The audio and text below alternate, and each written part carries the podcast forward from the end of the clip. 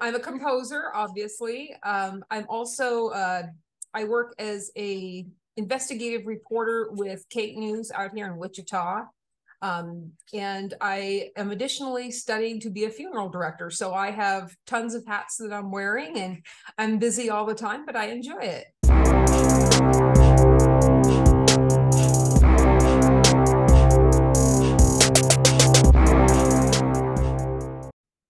Welcome to the All the Hats We Wear podcast. I believe that if we want to be joyful, productive, and fulfilled, we have to first identify all the hats we wear, the roles we play.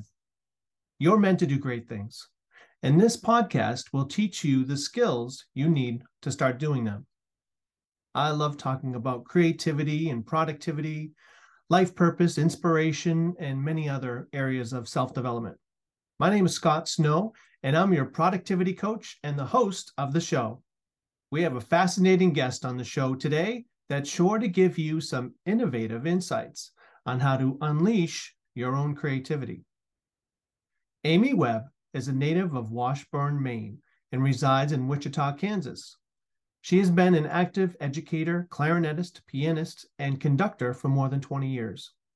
She received a Bachelor of Music degree in music education from the University of Maine in 1996 and a master's degree in instrumental conducting from the American Band College at Southern Oregon University in 2006. As a composer and arranger, she has a number of concert band works to her credit, including commissions, and enjoys writing band music for all grade levels. Amy, welcome to the show. Thank you for having me.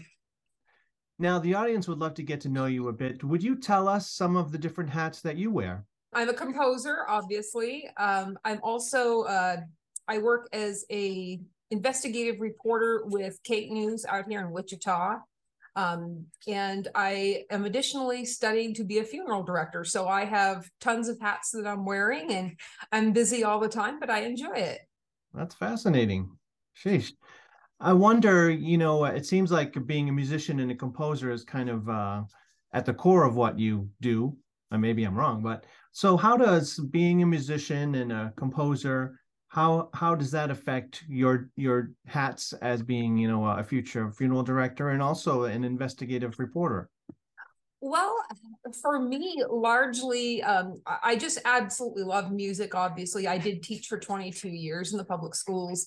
Um, I've always had an interest in music. I've always liked composing, but really you know, as as a kid, wasn't really sure how to do it, how to set it up, other than the bass clef and your treble clef, and you know, learned those skills in a college class and uh, enjoyed it and thought I would do it as a hobby.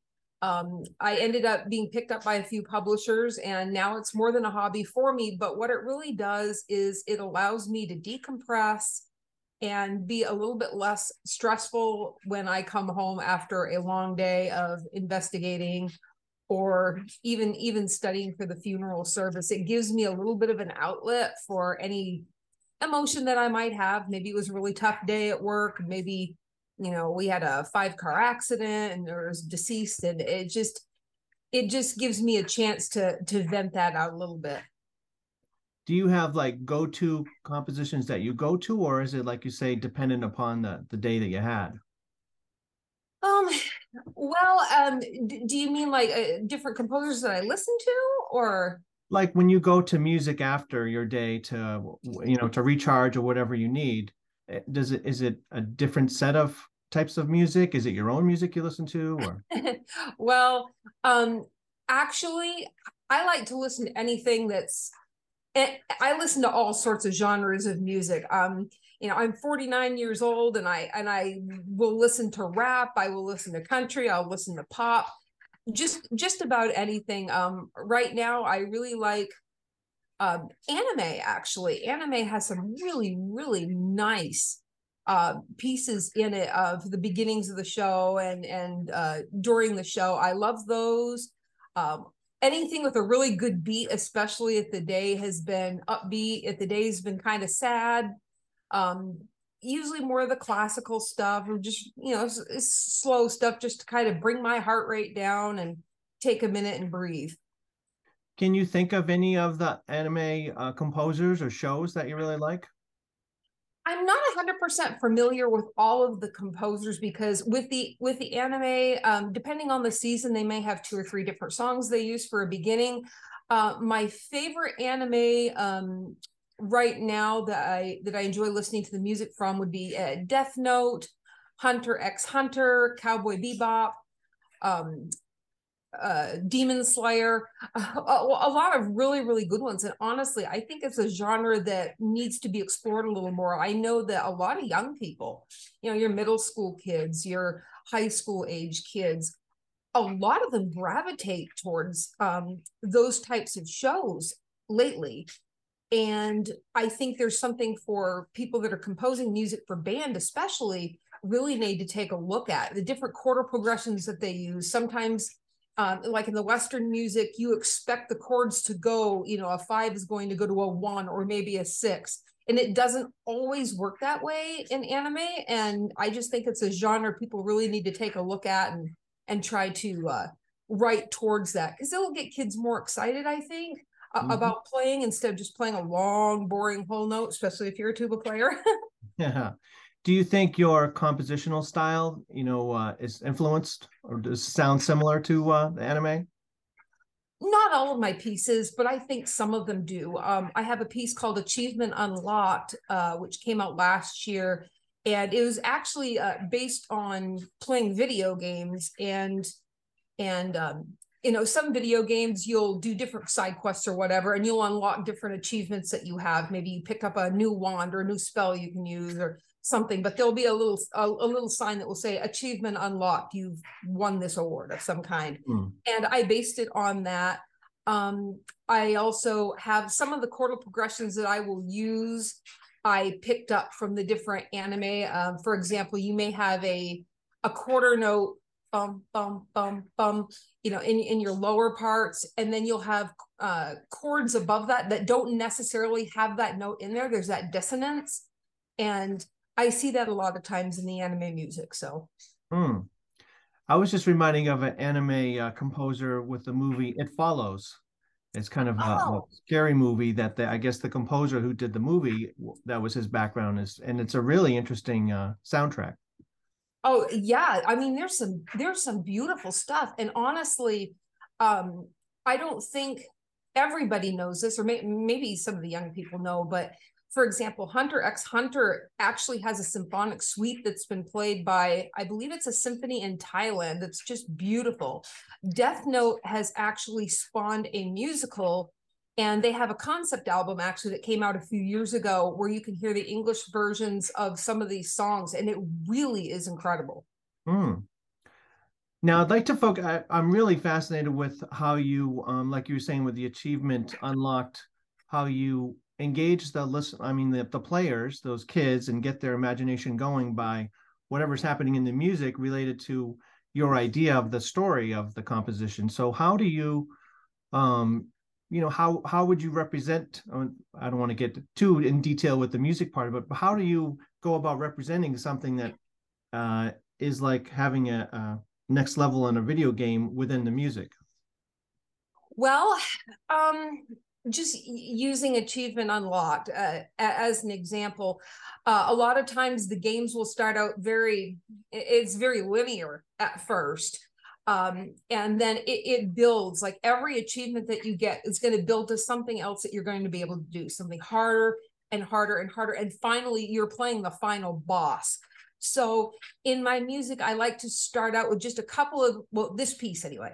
I like to start out with a couple of instruments playing at first and then like build it so that you get all of the instruments in together. And then uh, using different chords, um, you know, with instead of just using your playing one, four, five, six, I like to try to find more interesting chords, some minor chords or ninths or even 13ths sometimes, um, if the band is up to it and put that all together to kind of add to the add to the drama and the oh what's the word i'm looking for? Not chaos exactly but just uh, like, like the climax of the piece and i try really really hard to make sure every instrument has something interesting to play i can't begin to tell you the number of times as a child and as a teenager you would play band pieces and your low brass was going to be sitting on a whole note throughout that whole song. And we wonder sometimes why we lose our low brass. Right. And I think a lot of it has to do with the fact that we don't give them anything interesting. And so I try very hard to make sure that each instrument has something, some little melody line somewhere that gives them a chance to shine a little bit. And so far it's brought me success and hopefully that will that will keep going. Or probably similarly with the percussionists, right? Yes, you've got to give from you've got to give percussionists something to do. If you don't, they're shoving sticks up their nose. I mean, I mean they're they're they're balancing their books on the timpani, which drove me nuts as a teacher. um, I like to write, at least my percussion lines. I like to anticipate needing um almost needing less. Like if you've got a band of six, I'm going to write for seven just to make sure that there's something to cover. So even if you have, you know, 15 little drummers back there, they've all got something to do. And it's not just a bass drum going womp, womp, womp. I mean, they've all got something that they have to really work at. So, you know, sometimes kids will get discouraged because they're always on bells or they're always on bass drum. But at least now they've got something that's interesting. Um, I had a uh, one of my pieces, Cataclysm of the Cosmos, uses a gong and it's only in there maybe three times you know he, he, there is such a thing as too much gong who knew um, mm-hmm. it, there may only be three or four notes but i was looking at a youtube video of of the recording and this little feller got on there and he says i am so excited to play this i play the gong and it sounds great and you know that when kids are looking up your pieces on youtube yeah. comment on the part that they play you did you did something that's at least memorable for them and i'm hoping that i've kept them as a as a bandy all the way through school mm-hmm. I love your sound effects and you're you're not above putting you know crazy sound effects and making it fun right? Oh absolutely. There's always room for a bird call or a hand clap or a brake drum. Yeah yeah yeah um now i'd love to uh, you know for my entrepreneurs that listen and anyone really who wants to have a creative project, what would be the first like I'm thinking of the the start of a new composition, you know, how how do you, how does it come or do you have an example of, you know, is it something like a spark that hits you first or is it emotional feeling that starts it and then everything comes around it or what's the kernel of that idea? Well, um for me personally, me personally, I will have months where I can't think of a thing. And I will think to myself, my word, is something ever going to strike? And then one day I may hear a lick of music from a show or on the radio, and I'll be like, oh, wow, I wonder if I add this and this and this. And it will come to me. I could be in the shower, I could be in the car, and it will just hit me. And I can write like three pieces, like boom, boom, boom. Um, I, I like to say that it's more organic than that um, that that I just sit down and go, okay, I'm going to write a grade two piece, and we're going to focus on this educational element. It usually does not work that way for me. Um, I know for some people it does. Um, some of the uh, educational uh, publishing houses, for I'm going to say CL Barnhouse, for example, they're really big on making sure that you have some sort of concept that you're trying to teach the kids. It's not necessarily that you're trying to write the next grade five wonder. Um, they want to see you say, perhaps you're working on dissonance, perhaps you're working on triplets. Um, and and for some people, they can sit down and say, well, here's my piece. I'm going to use this and this. But for me, it it, it just comes to me in my head. like what comes to you? The idea of it? Yeah, like I I'll I'll have the idea and I can kind of flush it out in my head. I don't necessarily know what instrument's going to get what. That kind of happens when I start writing it down, but it's just a matter of I'll get I'll get a melody in my head of some kind and then as I'm thinking about it, I can somehow I, I can just hear that bass line. And I'm like, okay, let's put that in, see how it goes. And usually it turns out well, sometimes not so much. But I, I'd like to say that you know i have a more educated i guess way of doing it but for me it's just i hear it hmm. okay do you what is your process for managing a lot of different creative projects at once that's a great question because i do um for me, uh, I'll be writing on one piece and I, and I'll have the idea kind of sketched out, and then I'll I may hit a roadblock of some kind. Like I don't know how I'm going to modulate to a different key, for example. How am I going to get it there? And I will literally close the program and I will start working on something else. I don't care if I'm just scoring, you know, come to Jesus in whole notes, but I have to do something different yeah. And so oftentimes I have five or six different pieces that are going at the same time. I'll get not exactly tired of one, but I'll get frustrated or something. I'll leave that and I'll come back to it later and I'll go on to a different piece. I'm working on a piece right now that I actually started four years ago hmm. and mm. I couldn't get it to gel the way I wanted. And I had a, uh, a, a little recording of it that I had uploaded and I was listening to it in the car and I said, Oh my word, this sounds terrible. What you know, but I should have done this, this, this. And it just kind of inspired me. So this morning I've been I've been working on that. So some of the pieces that actually get published on any calendar year, I could have been working on for three or four years. It just took me mm. that long to to put it together in a way that I liked. Right. And probably a lot of your projects are at different stages within their completion. Mm-hmm. Absolutely. So I've, I've got pieces yeah, yeah, I have pieces that I uh I just need to add the dynamics to. I've got some that I need to, you know, change out the parts a little bit. Maybe the baritone ought to have this instead of the horn, for example. Um, I'm looking at at uh at, at ranges and things like that. So yeah, you're absolutely right. Um, they're all at different stages. Right.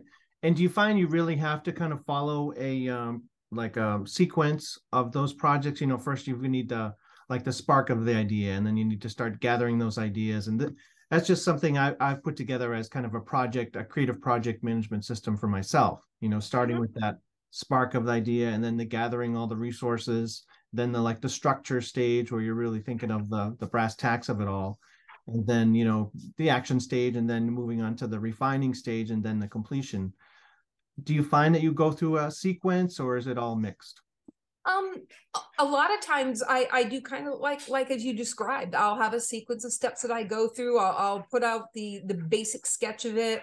Then I'll add the harmonies and and and then I'll add the uh, the dynamics and the different articulations I want. I have had sometimes um, one of my pieces, Jambo Rafiki, which came out in, I want to say 2017, 2018, one of those years. I just sat down and wrote it. It took me about two hours. And I was like, this is this is how it's going to go. This is what i'm going to put in I, I put it all in and i write everything out by hand. I mean well no i don't that's not what i mean. I, I don't write with a pen and pencil. I use finale but i don't have like GarageBand i don't have any midi programs or anything. It's all in my head. Mm-hmm. and i and i put it down that way. Um and I just get it. But that was one that was one of the few times that's happened. It's just inspiration struck. I said, this is exactly how it's gonna go. And I blocked off about four hours and put that together. Hmm. Are you a journaler? Um well I, I, I use I used to post on Facebook quite a bit. That's probably my the extent of my journaling. yeah. Okay. I'm always just curious. Uh um, I wanted to switch gears a little too because I know, you know, with the now you're studying to be a funeral director, right? Yes. Now, I think being a, you know, someone passionate about music, maybe you I'll be able to have this little conversation with you. I'm curious because I've I've felt in the years sometimes that a funeral can actually be very beautiful. Like, of oh, course, yes. you know, we have the sad part, but I'm interested in how a, a musician and a composer you know how does that come about in in planning the you know in serving the family and planning the the funeral in terms of your core of being able to have that um, emotive and emotional side to you of the music? You know how does that relate to the funeral directing? Well i i think it i think the knowledge of music and the structure of music um, and the different styles of music lends itself very well to funeral directing you get a point when when people are coming in and it's it's solemn by and large. I mean depends on the family. It's going to be solemn. It builds as people are talking about their loved one. Uh, you add the music in and sometimes the families really don't know what the person wanted. So they will say to you well he liked country music or he liked gospel or he liked heavy metal. And and you look for pieces that you can use um, uh, we have different arrangements with different companies where we can use their music for a small amount of money uh, each time. It's like licensing fees that we can use. And we have a really large um, bank of songs that we can go with. And I like to learn more about the decedent and find out what made him or her tick. And I try to find songs that will encompass what I feel and what the family feels that that person was like.